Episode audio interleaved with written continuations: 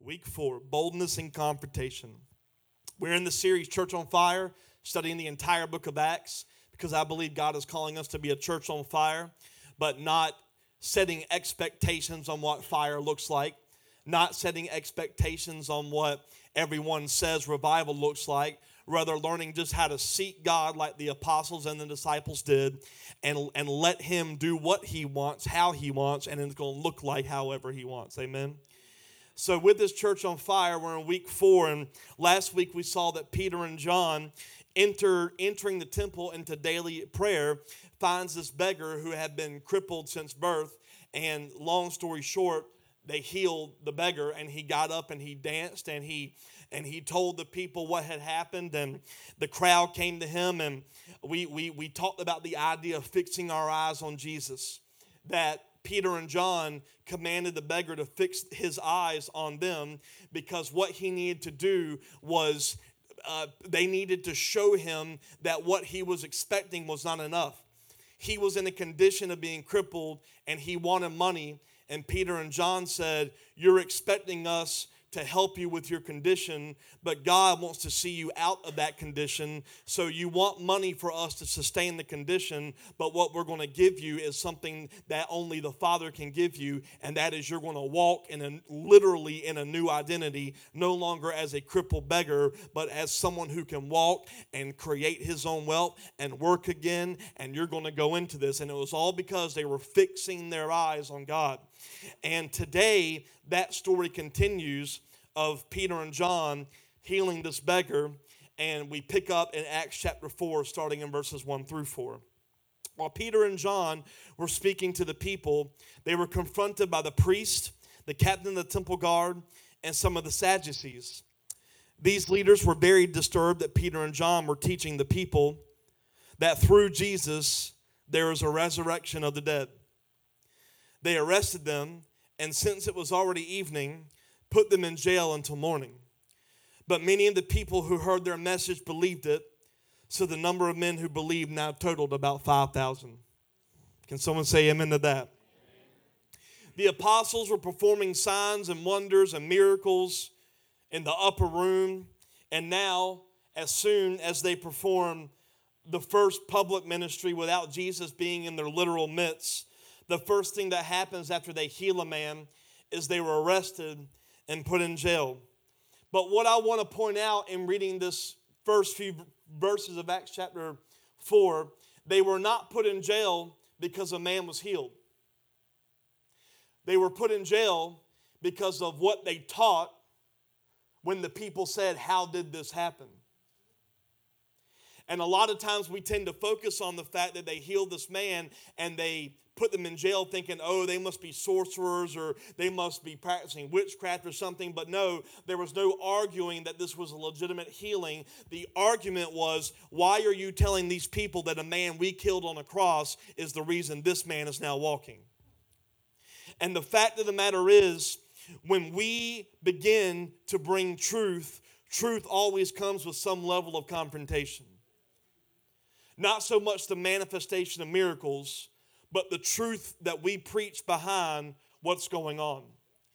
And unfortunately, what happens is the message that they were arrested for, when confrontation comes to us, when we're trying to live the life of, a Christian life, under the command of God, under the direction of God, when we're trying to do the right thing, when we're telling people the truth, what we tend to do is when people disagree with that, we tend to kind of back up and make excuses and make apologies because we don't want to offend people. And the church cannot be on fire if they're more concerned about the offense of people rather than being under the direction of God. And Peter and John, no matter what was happening, they would not say, We did this. They would not say this was just circumstance. They said that we are going to give all glory to Jesus. And if you don't like it, you can do whatever you want with us. I think we need to be a church that on fire when the government says stop, we get louder. And I'm not talking about being disrespectful to government. The Bible says we need to respect and honor our officials. If a police officer says you're speeding, take the ticket. You're wrong. I'm talking about when they say be silent. I'm talking about when your family says we don't like the fact that you stand for this anymore. We don't want you to, we want you to agree with what we do. And we've got to say, we love you, but you're not going to tell us what we believe our God is, and we're going to speak His truth. And if that means you are no longer going to accept me, I would rather be accepted by Him than be accepted by you. I would rather offend you in truth and be under my God than please you and forsake my Jesus. Amen. Amen. And the message they were arrested for, not the healing, but the message they were arrested for, caused many to believe. And in that moment, the church went from 3,000 to 5,000 people because not because someone was healed, but people asked, How did it happen? And it was an opportunity to bring truth to thousands of people. Don't be mistaken, the enemy will come against you when you speak truth. I do not find it coincidence that in the season of my strongest teaching and going against popular norm that in speaking truth after 8 years of no activity my tumor is starting to grow. It's not coincidence. This is the real deal. When you speak truth you will have confrontation on some level. Whether it be from your friends families health whatever it is there will be some level of confrontation. And I believe one of the biggest things of confrontation that we're going to face is not necessarily a health thing, but I think the biggest thing that we're going to face as a church is a religious mindset. And religion does not just mean church. Because I think some of the most spirit filled people can be just as religious as people who don't even believe that the Holy Spirit is active. See, we always tend to put religion on people who aren't kooky and loud. We tend to put religion on the Baptists and the Methodists and the Catholics. But you go to a spirit filled person, and when they tell you the only reason you can have Holy Spirit is to, pray, is to speak in tongues, so they're going to command tongues out on you, they are hinging their whole belief on religion. It is you have to have a manifestation of that for you to be proven. That's religion. It's, it's not a relationship thing. It's not a seeking thing, it's let me see the practice thing. Religion is simply this people who are accustomed out of habit, duty, and pattern. Some of our food ways are religious. You know I'm talking about when you want to see a movie, what do you eat? Popcorn. But God says, honor your temple, but we're stuffing it with carbs, salt, and butter. That's religion. We, we don't eat popcorn to honor God, we eat popcorn to fulfill our fallen flesh. Y'all know what I'm talking about? It's a pattern that we're in, it's a religion that we're in. It is something we do out of habit, duty, and pattern. And people worship habits, duties, and patterns to such a degree that if anything begins to exalt itself above their habit, duty, pattern, above their way, their response is usually to throw away truth and make excuses to fit their habit, duty, or pattern. There are big things in the world right now that's coming against the church because of beliefs, practices, and patterns. There's talks of abortion beliefs and homosexuality. There's all kind of stuff that's really on the forefront of the media right now. And the fact of the matter is, the human condition wants to get into this pattern of a religious mindset where we rebuke these people and, and hurt these people. Then on the other side of that, we get in this mindset of well, we don't want to offend people, and the new wave of Christian love is let's accept everyone because they should be able to choose their thing. But if I'm reading my Bible correctly, the moment I accepted Jesus was the moment I gave up my rights. And the fact of the matter is, there is a truth in this word where you have to say, I'm willing to lose you to gain him and it might not work for you and it might not work for your beliefs, but God is too big to care about impressing you. He loves you enough to pull you out, and the way He's going to pull you out is He's saying, This is my law, this is how my kingdom works, and if you want to store up treasures in heaven, if you want to take care of every need, if you want access to healing, if you want access to love, if you want to be wrapped up in my arms, then your temple that I have to live in has to look a certain way. And my curtain does not look like homosexuality, it looks like heterosexuality. My curtain doesn't look like abortion, it looks like love. But let's get to the other side. But when people make mistakes, my people surround them in love instead of put them down. Let's not forget the double side of it. We're so quick to accuse. But if I'm reading this correctly, the enemy is the accuser of the brethren. I'm not going to accuse the brethren. I'm going to drag them out of what they're in into a light so that they will see a better way instead of pushing them down in the ignorance that is called darkness. Am I talking to anybody? We need to embrace this idea of what true love is. You know what true love is? Jesus was so bold in truth that he died and he rose again. And now these two men are so, are so bold in seeking God that they get thrown in jail because they heal a guy and said, It's because of the man that you killed and rose three days later. They weren't backing down. Tom Petty didn't write that song, Peter and John did. a church on fire who humbly accepts this truth, we care more about the kingdom than worldly acceptance. Matthew 5 10 through 12 says this God blesses those who are persecuted for doing right. He doesn't bless those who make everyone feel loved. He blesses those who are persecuted for doing right. I love it when I get persecuted for doing right because I know that I'm going to be blessed. That's why I'm, I'm bold enough to speak the truth whether you like it or not. If you, I want you to leave with some part of you offended. And I don't mean offended that, oh my gosh, Kyle is disrespectful. I mean bringing a truth that causes us to go and say, we've got to cut this out. You don't leave cancer in, you cut cancer out. And some cancers are the sins that we so easily embrace as our identity. Because when you leave cancer in, it eats you alive. Amen? It says, God blesses those who are persecuted for doing right, for the kingdom of heaven is theirs.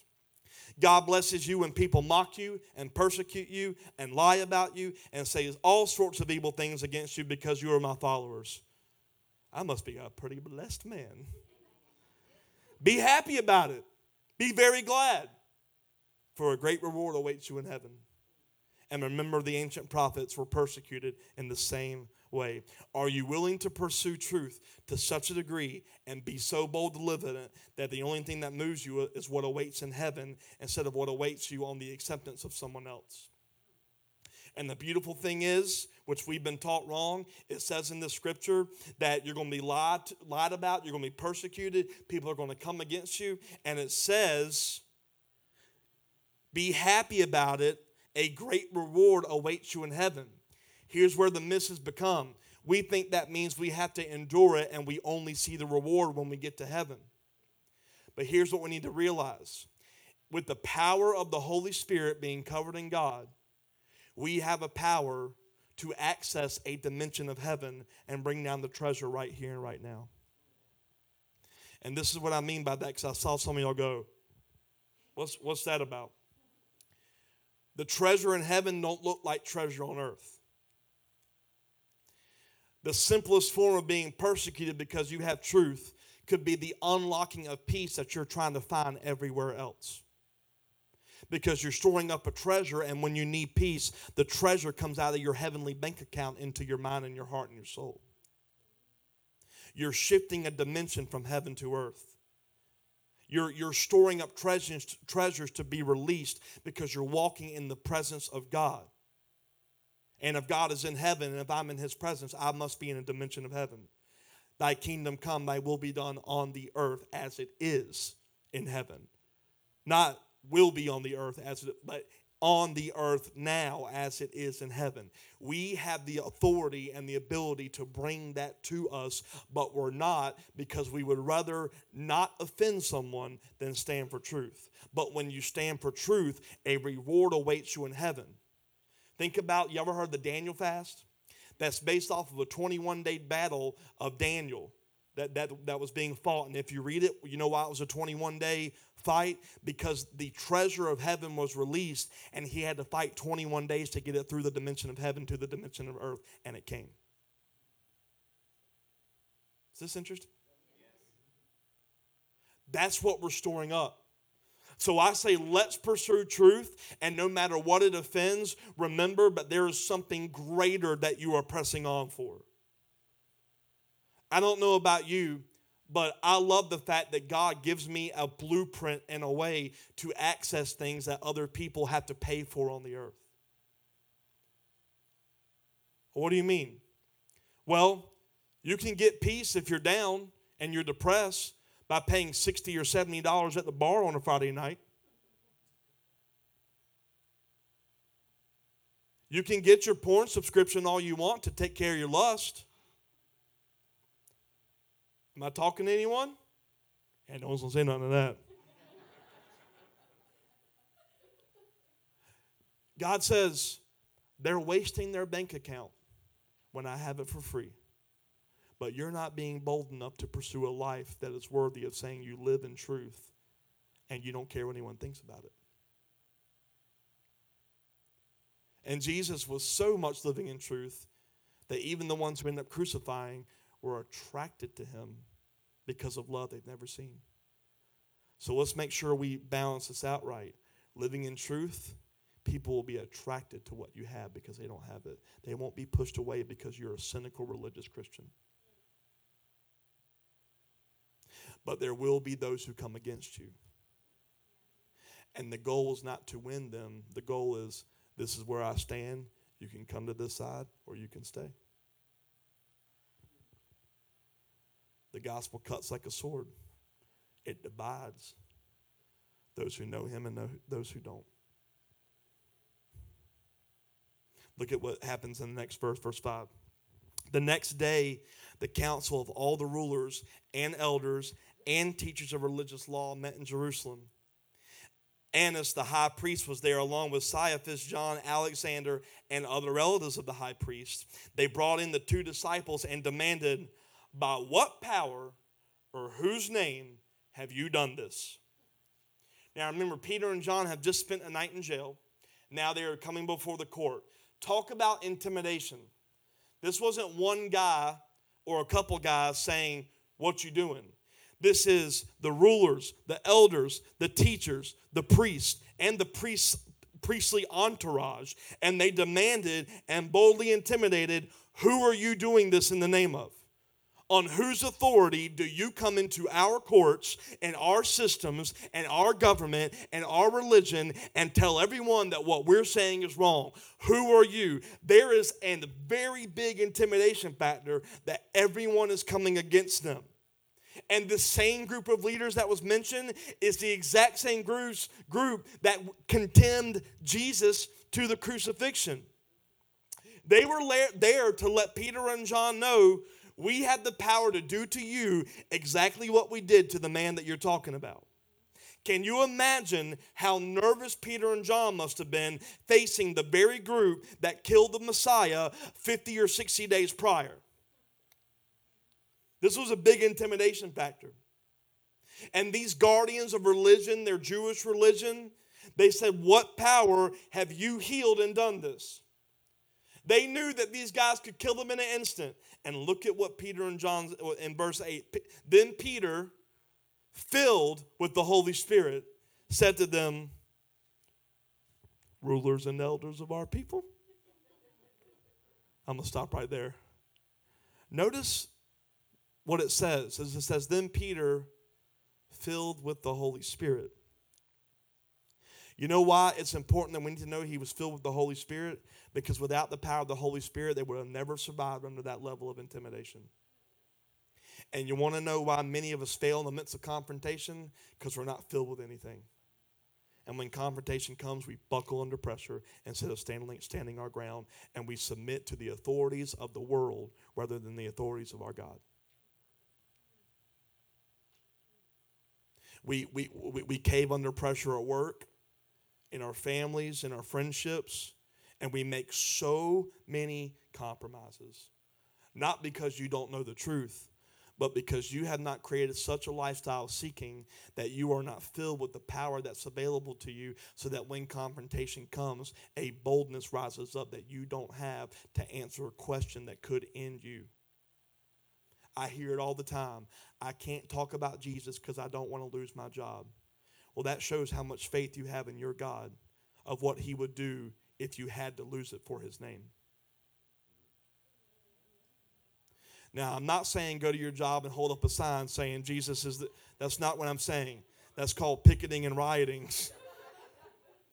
but what I am saying is when it comes down to it, and you know in the moment the Holy Spirit tells you to speak truth, or someone says you're wrong, you have to be able to risk everything to give him glory. But the church that is not on fire will not be willing to risk anything because we have a lack of faith, which comes from a minimal or lack of power by the Holy Spirit that you claim that you have.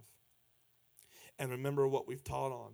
When you're saved, you get the Holy Spirit, but the amount of power that works through you is what is the level of baptism that you will that you will baptize yourself in his presence. What do I mean by that? Baptism is to be immersed in. That's be baptized in water. You are fully immersed in what? water. So, you want to know how you are fully immersed in the Holy Spirit? You have to be seeking Him to such a degree that you are totally in His presence, so that when the time comes, you develop a lifestyle of being immersed in Him rather than being immersed in the culture of the world. Because if you immerse yourself in the culture of the world, you won't be able to discern His voice. But if you immerse, immerse yourself in the Spirit, you'll never question, Did I hear God?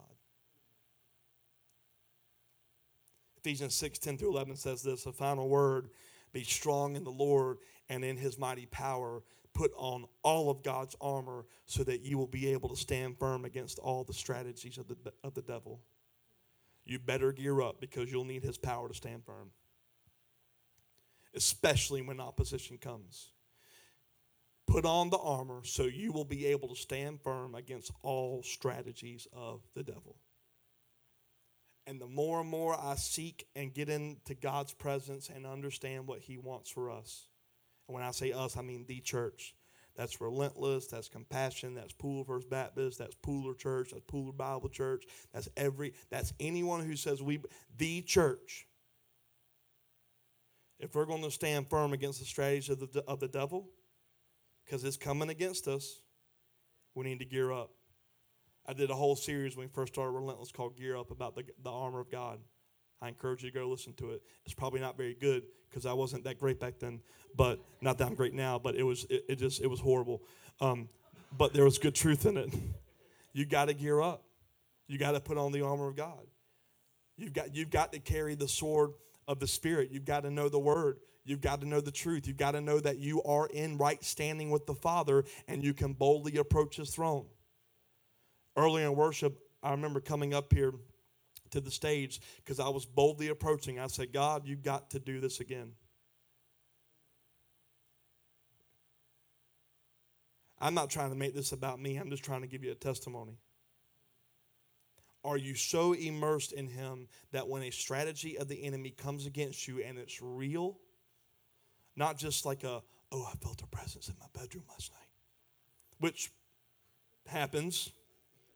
But I'm talking about like some real life stuff that we don't want to attribute to anything supernatural, like medical condition like when you, your friends turn your back on you and you are crying over your friends instead of getting immersed into the presence of God, who says, If you will immerse yourself in me and be bold, all the friends that you think you lost, I will release because you just stored up friendship treasure in heaven. Think about it. I don't have any friends. Well, because you keep storing your treasure up in the acceptance of crappy ones. and you and you wonder why you're not getting into a new step with God because you're not willing to walk out alone for a season, believing that there is treasure in being bold enough to, to do exactly what the disciples did. I can't live with y'all anymore. I'm walking with this crazy dude who says he's the Messiah. They separated themselves and they became so bold in him that they ministered to those who they walked away from. Are you so bold in, in seeking God that you're willing to walk away from them to be in a place that you can minister to the ones who need what they don't know, but you were too scared to tell them? That's a church on fire. Hey, man, I got to walk away so that you can see my life change.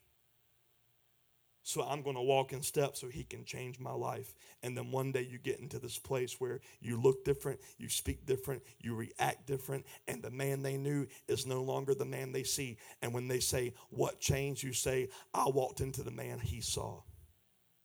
I walked into the woman that my God made me to be. And you never saw it, but let me introduce myself. You got to remember, Peter and John were not the ones that people were going to think were going to come in the temple with an entourage of priests and leaders and captains of the guard, just mere fishermen. No one imagined that these guys would come into the temple saying, Everything you're teaching is wrong. But here they were. Look what happens in verse 9. I'm going to read verse 8 again, but keep 9 up there.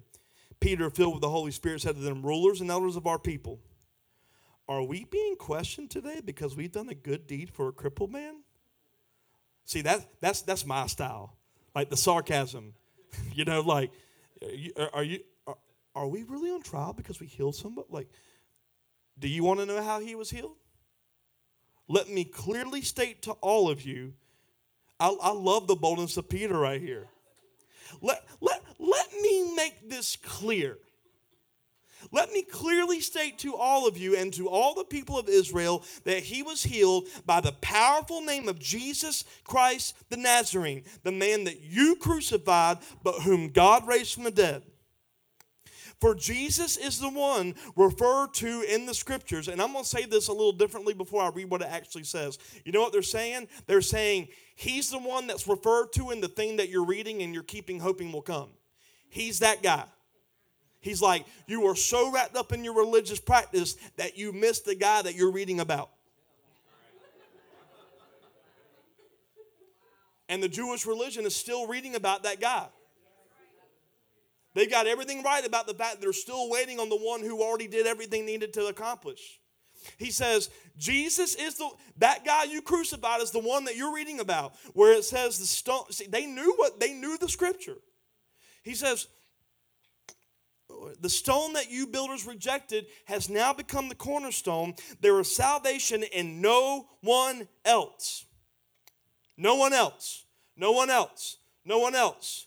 You can't get to God by all religions. You can't get to God by all beliefs. There is only one.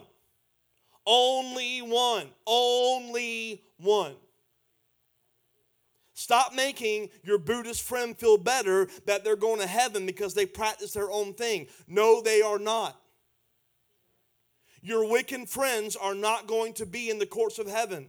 They're not going to live in eternity with the Father. Your Buddhist friends won't. Your Islamist friends won't. Your, your, your, your Jehovah's Witnesses won't. It's Jesus. Your, your, your, your Mormon friends ain't getting there.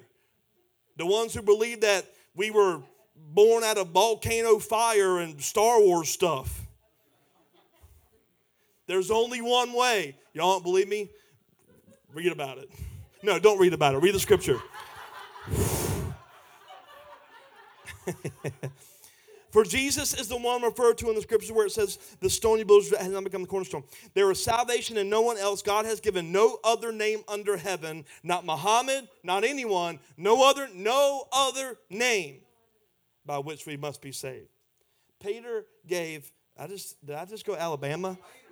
Peter, Peter gave all credit to the very man whose council right here said crucified him. All right. Here! All right. it's the brain tumor. It's the brain tumor. oh, too soon, too soon, too soon. Oh. y'all, y'all, y'all pray for me. He says, You people, you religious people, you build your lives on stones, and you rejected the stone you needed. He said that was the cornerstone. You want to know what a cornerstone is? It is the stone that is set that all other stones are to be set in reference to with a foundation. What does that mean? What they're doing in their religious practice may not be bad. It's the stone is set in reference to something else. It's not a bad thing to go to the temple every day at 3 o'clock and pray like they do in Israel. But their stone of praying at 3 o'clock is not set in reference to Jesus. There's, it's set in reference to when is, he, when is the Messiah coming? If they would set it in reference to he has come, the 3 o'clock prayer will be shifted to a different area.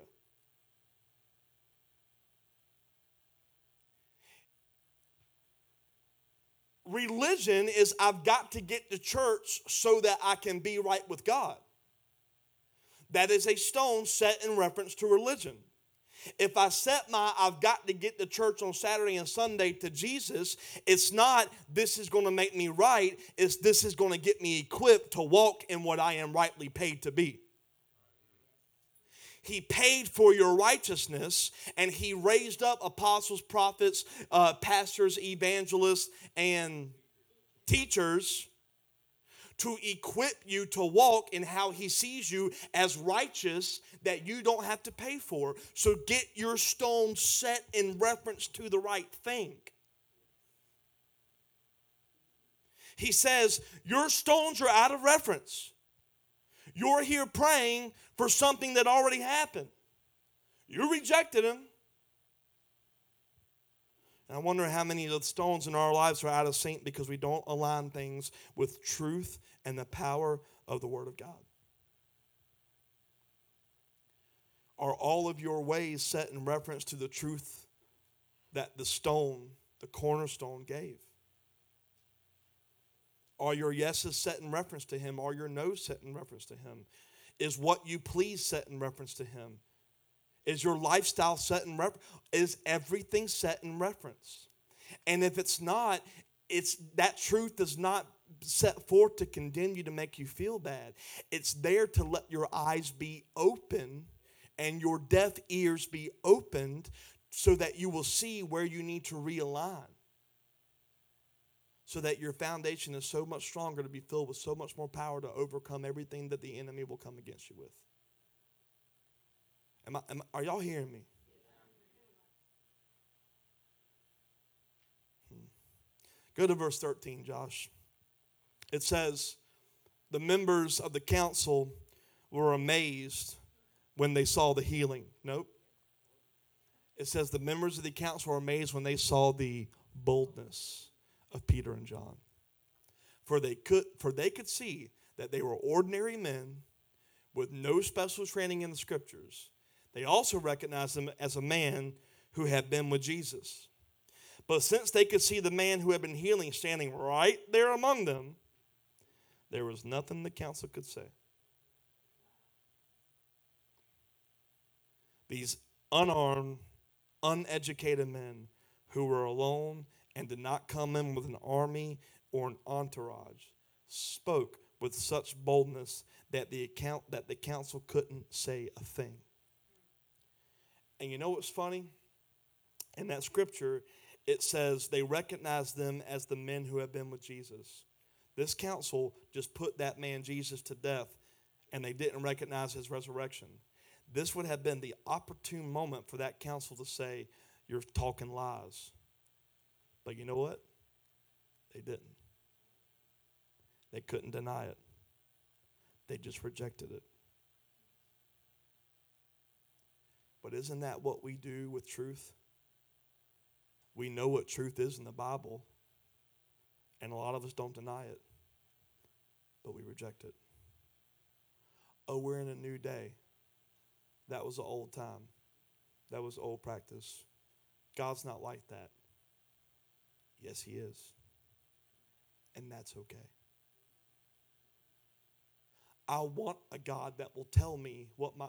Can, you want, you want to know why we should embrace a God that tells me where our limits are? Think about the Garden of, good, uh, of, uh, of uh, Garden of Eden. We look at them being put out of the garden as punishment. But what if them being put out of the garden was actually protection? Because there wasn't just one tree that was named in the book. There was a tree of the knowledge of good and evil. Then there was another tree, tree of life. Satan existed in eternity, rebelled against God, and fell forever with no chance of forgiveness or redemption. The moment that Adam and Eve ate from the tree of the knowledge of good and evil and they saw things that they were never allowed to see, at that moment, they saw no more limits. Because before they ate of that fruit, all they saw was the knowledge of good. But when they ate from it, they saw a knowledge of evil. In that moment of falling, if they would have eaten from the tree of life, they would have spent eternity in a fallen state. So instead, God says, I'm not going to let you eat of this tree yet. Get out of my garden.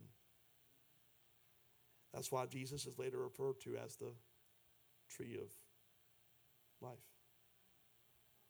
Because the way we eat of it is through Him who is perfect, who paid for us the right to eat of eternal life. There's so much more to the garden than just punishment. So, going back to what I was about to say, I embrace a God who says don't. Because the things that he says no to, I was never supposed to see. And there are so many things that we make excuses for in this world of I can do because it's there. There's a lot of things that are in this world that is there, and we think that because they're there, it means God created it for us. No, no, no. There are certain things that were there that you were never supposed to see, that was never meant for you. It may have served a purpose that we never knew about. But because of the pride and the fall of men, we make everything about it. It's for me. It's for me. It's for me. Jesus says, No, you know, you be a servant of all. Is this okay? My iPad just died. Guess what? I'm going to preach without notes. What verse was I at?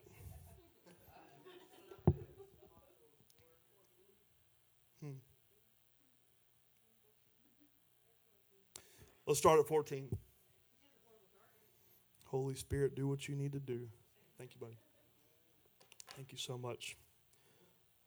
Can one of y'all take care of that? But ginger power. ginger power. Oh man. I'm praying for y'all too. but since they could not see the man who had been healed standing right there among them, there was nothing the council could say. Verse 15. So they ordered Peter and John out of the council chamber and conferred among themselves. Verse 16. What should we do with these men? They asked each other. We can't deny that they have been performed. we can't deny that they have performed a miraculous sign, and everybody in Jerusalem knows about it. Remember, 2,000 more people were believing while Peter and John got in jail. But to keep them from spreading their propaganda any further, we must warn them not to speak to anyone in Jesus' name again. Hmm. So they called the apostles back in and commanded them never again to speak or teach in the name of Jesus. You know what I find interesting about this in this moment? These religious people believed so much that Peter and John were wrong about Jesus. And instead, I mean, let's think, they really believed that they were talking truth. Let, let's play that card for a second. let's say that they were right. We know that they're wrong. Let me go ahead and make sure that you know that. But let's say that they were right. They didn't choose to do anything when Peter and John so that they could show the crowd the truth. It says they were scared that the crowd was going to riot. In other words, they didn't care about their truth, they cared about appeasing the crowd. All the while, the reason Peter and John were standing there in this moment was because they were not appeasing anyone except their God. And being bold in confrontation, when confront, let me make sure I make this clear. When confrontation comes as a result of the truth you're walking in, it's not your job to invite confrontation. That's why we're told if someone strikes you on one cheek, you turn the other, because you're not trying to invite confrontation by being prideful and doing all this and, and all that. Thank you. What's going on is they're saying, when we're walking in the boldness of Jesus and in his truth, when confrontation comes, we don't care what you think of us. We are walking in his name. Hmm. so awesome. I'm going to read verses 15 through 17 again. They ordered Peter and John out of the council chamber, conferred among themselves, What should we do with them? We can't deny that they've been performed a miracle sign. Everybody in Jerusalem knows about it, but to keep them from spreading their propaganda any further, we must warn them not to speak. So they called the apostles back in. You know what's interesting about this? Hmm. We find out in Acts 26 that there was a certain man among this council. And the man's name at this time was Saul, who would later become the apostle Paul. You want to know why we don't seek out confrontation? You want to know why we have to be bold when confrontation comes? Because the very person accusing you could be someone called to do greater things than you could have ever imagined. The person who's calling you an idiot and a failure and saying you're worth nothing and saying you're a liar because you're walking in the name of Jesus, they could be the next apostle that God wants to bring restoration to church. And instead of ministering to them with being bold in truth, you would rather stand back and allow them to live in a false one. That's, that's why honor is such a big thing in the church. And when I say in the church, I don't mean within the church, the walls of a church. I mean the church on fire needs to be a people who honor all.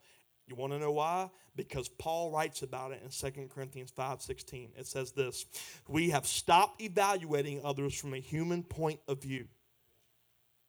At one time we thought of Christ merely from a human point of view, how differently we know him now. When they looked at Jesus from a human point of view, they killed him. Saul was one of those guys. But now he says, I don't look at people that way anymore. When I see someone who, who offends me, I don't see a worthless piece of junk. I see a child of God who is lost, and I'm going to call him a prodigal. Let me just say even more bolder, because this is a big thing in the, the, the, the, what's going on in the, in the, in the prophetic area. Prodigals are not just people who are lost from family who grew up in church. Prodigals was every single son or daughter who has wandered away from the true father. So when we say the prodigals returning home, it ain't just good preacher's kids who left the fold. It's everyone out there who is living a life total opposite of what the best father they never knew they had wanted them to live. So we don't view them as a drug addict or an alcoholic or as pitiful or as a waste or this or that. We view them as there is something in them that they cannot tap into until they hear truth, and the way that they're going to hear it is my life.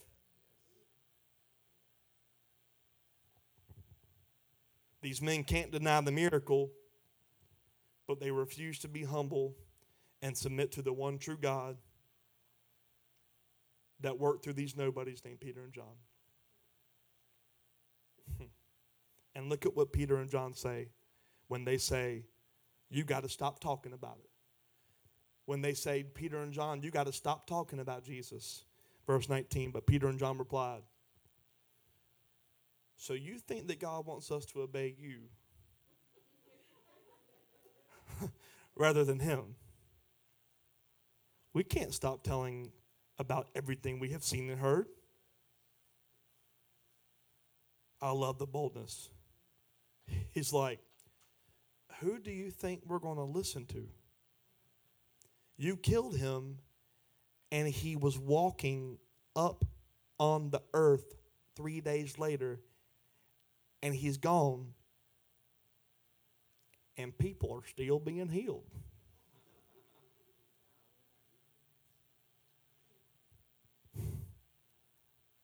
And the only reason they had that boldness because they were so full of the power of the Holy Spirit.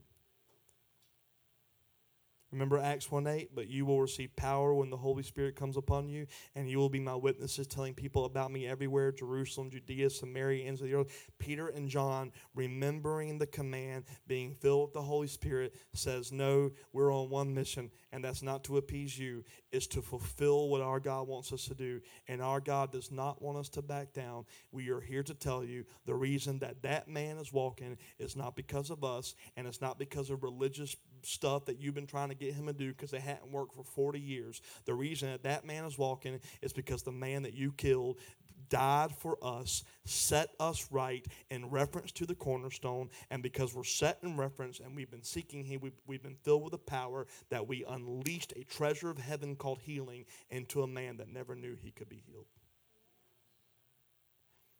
And, church, that exact same thing can happen today if we would really begin to seek Him. Stop trying to pay for your righteousness. Don't come here just so you can get church in. That's paying for righteousness. Come here to get equipped and then put it to work. Verse 21. The council then threatened them further, but they finally let them go because they didn't know how to punish them without starting a riot. For everyone was praising God for this miraculous sign, the healing of a man who had been lame for more than 40 years. Here again, the reason that he didn't do anything is because they were concerned with what the crowd would do, not about what they actually thought was their truth. Acts 23, 4, or chapter 4, verse 23. I'm getting to the end. As soon as they were free, Peter and John returned to the other believers and told them what the leading priests and elders had said. And I want to say, I think we forget a lot of times to come back to the house with a report. Sometimes the report is simply, I've got a testimony to share what happened today. Sometimes the report is, this is what's happening out there. We can't know what to change if people ain't talking about what needs to be changed. And I think the church does way too much let's pray that it gets fixed and not enough of let's talk about what needs to be fixed and not just about what's going to make us feel better that's actually not changing anything.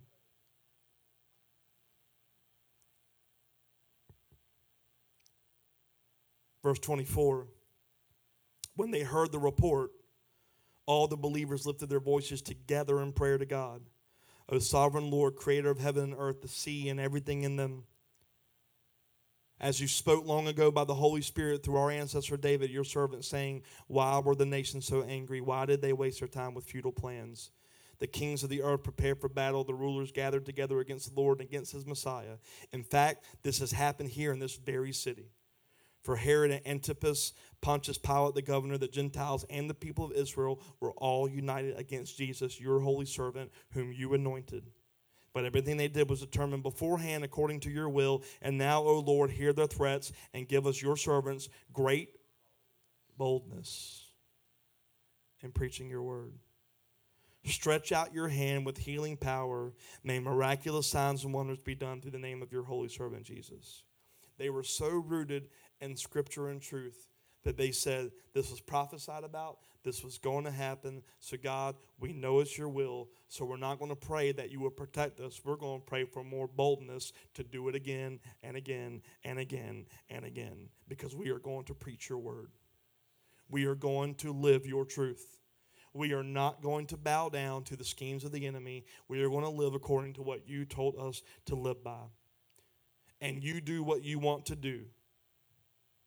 And they said, we're praying for boldness to preach, and you stretch out your hands and let the signs and the wonders and all these things come. This is where we get it wrong. We think we're supposed to pray for signs and wonders. No. You pray to live boldly in truth so that when God stretches out his hand, he has a vessel to release miracle signs and wonders through when he wants. And the reason the church is so messed up, we try to, I've, I've saying every week and I'll keep saying it, we're trying to get people to come in here to come here to get healed, come here to get this, come here to get a word. And what the apostles did which they saw results from was not god we need we, we need we need signs we, I'm, going to even say it, which we probably need to take it off of our vision thing outside. We, they didn't say, God, we pray for revival. No, they were being revived because they prayed for boldness to live in truth. Revival's not the goal. Revival is a step to total restoration. They're not praying for, you know, powerful water to come in baptism tanks, even though it's happening in North Georgia in case you didn't know. But they're not praying for that. They're saying, God, give us boldness to live in your truth and preach your truth so that you can stretch out your hand and do whatever the heck you want, and we don't even know what it looks like. Where's the boldness? And look what happens. This is so cool because it proves what I said a few weeks ago was right. Um, that was a joke. But seriously, Acts 4:31. And I didn't even know this was here until I read it. After this prayer, the meeting place shook, and they were all filled with the Holy Spirit. All.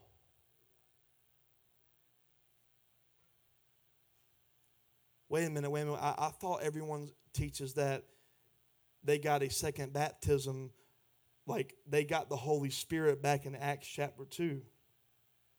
No, no, no, no. You know what's happening here? They were immersing themselves again. They were being baptized again in the presence of God. So they were filled again. You don't know why? Because when we get filled with the power, we're not supposed to harness it so we can feel good. We're supposed to do what? let it be released. And when it's gone, you know what we have failed? Is when we see a healing take place, we never get together and say, God, fill us up again. We never say, God, give us more boldness to do it, whatever you want. We just think we walk in this like electricity, like, oh, that's what we think we think we just walk around and sound, you know, like, like we're speaking in tongues when half the times people ain't. And we, and we just, in the name of Jesus, just, that like, that, was that weird for you? That like, we, we just think that it's all about like let let's be kooky and no no no no no no no no no no no let that stuff happen when he wants it to happen by a continual submission to I need to seek you, I need to be filled with you so that it can be released in your timing, how you want, without any expectation of what I think is going to happen. I'm start. This is really bold. I'm going to say anyways. I know my time's like way past time, but it's okay.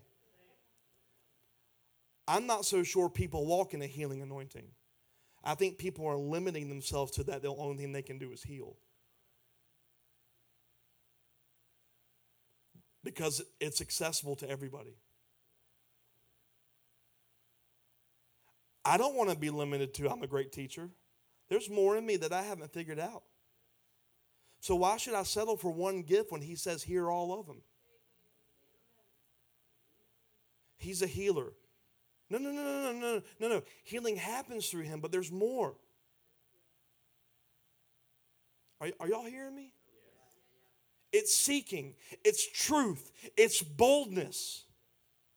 And they were filled again. And says, Then they preached the word of God with boldness after the court just threatened to kill them if they said it ever again. It says in verse 32 all the believers were unified in heart and mind, and they felt that what they owned was not their own, so they shared everything they had. Look at this. The 2,000 who were just added just took on the same conviction as the 3,000 before because they were unified. I would say that a church struggling is an immediate indication that there's no unity.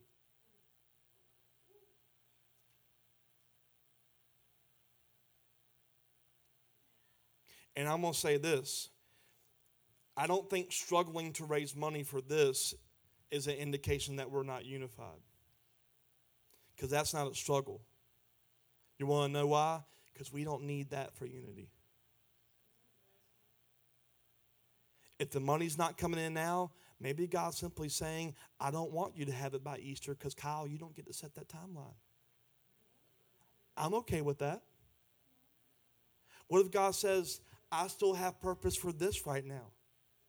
But if you want to give, go to relentlesschurchsw.com and click Dream Big. I'm so stupid. Look at verse 33. I'm closing up. The apostles testified powerfully to the resurrection of the Lord Jesus, and God's great blessing was upon them all. There were no needy people among them because those who own land or houses would sell them, bring the money to the apostles, give to those in need. For instance, there was Joseph, the one the apostles nicknamed Barnabas, which means son of encouragement.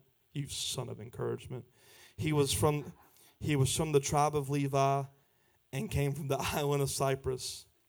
He sold a phyllion and bought the money to the apostles. The power of God came in. They were filled again and now 5,000 were added to the church altogether at this point. And they gave up everything because they recognized the truth that so often is overlooked. That Psalm 24 1 says, The earth is the Lord's and everything in it. The world and all its people belong to Him. So if you're going to walk in boldness, you have nothing to lose because it was never yours to lose.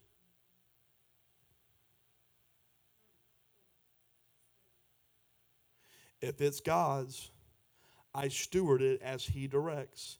And if He says to leave it, I will, because it was never mine to keep. If he says give an offering, it wasn't mine. If he says give a service, it wasn't mine. If he says go speak to the person, that moment that I'm in the grocery store is not mine. It's mine to steward. I'm going for milk, but maybe someone needs something up. Maybe they need a different kind of milk. You know, I, I wrote this down I was going to post it on Facebook, but I decided not to. And I wasn't going to share it tonight, but I'm going to share it. Well, I'm going to share it right now. I wrote this Salvation is a point of entry, not the pinnacle experience.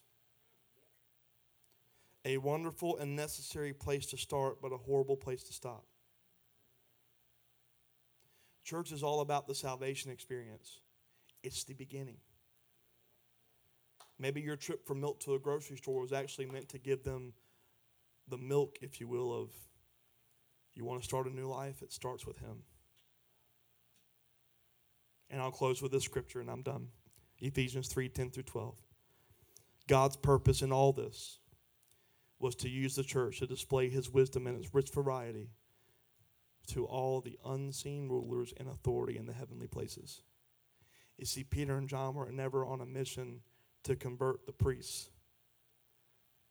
It was to show all the unseen. You don't get to call the shots anymore. All those strategies coming against your family, coming against your business, coming against you.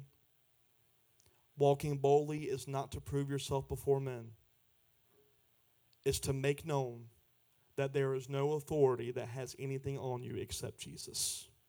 This was his eternal plan, which he carried throughout Christ Jesus our Lord. Because of Christ and our faith in him, we can now come boldly and confidently into God's presence. So let us be a church so on fire and so, so bold that he can display his greatness however he wants, in front of whoever he wants, whenever he wants, through a church that is willing to embrace, I'm going to be bold for my God. And I will not back down when confrontation comes against me. Amen.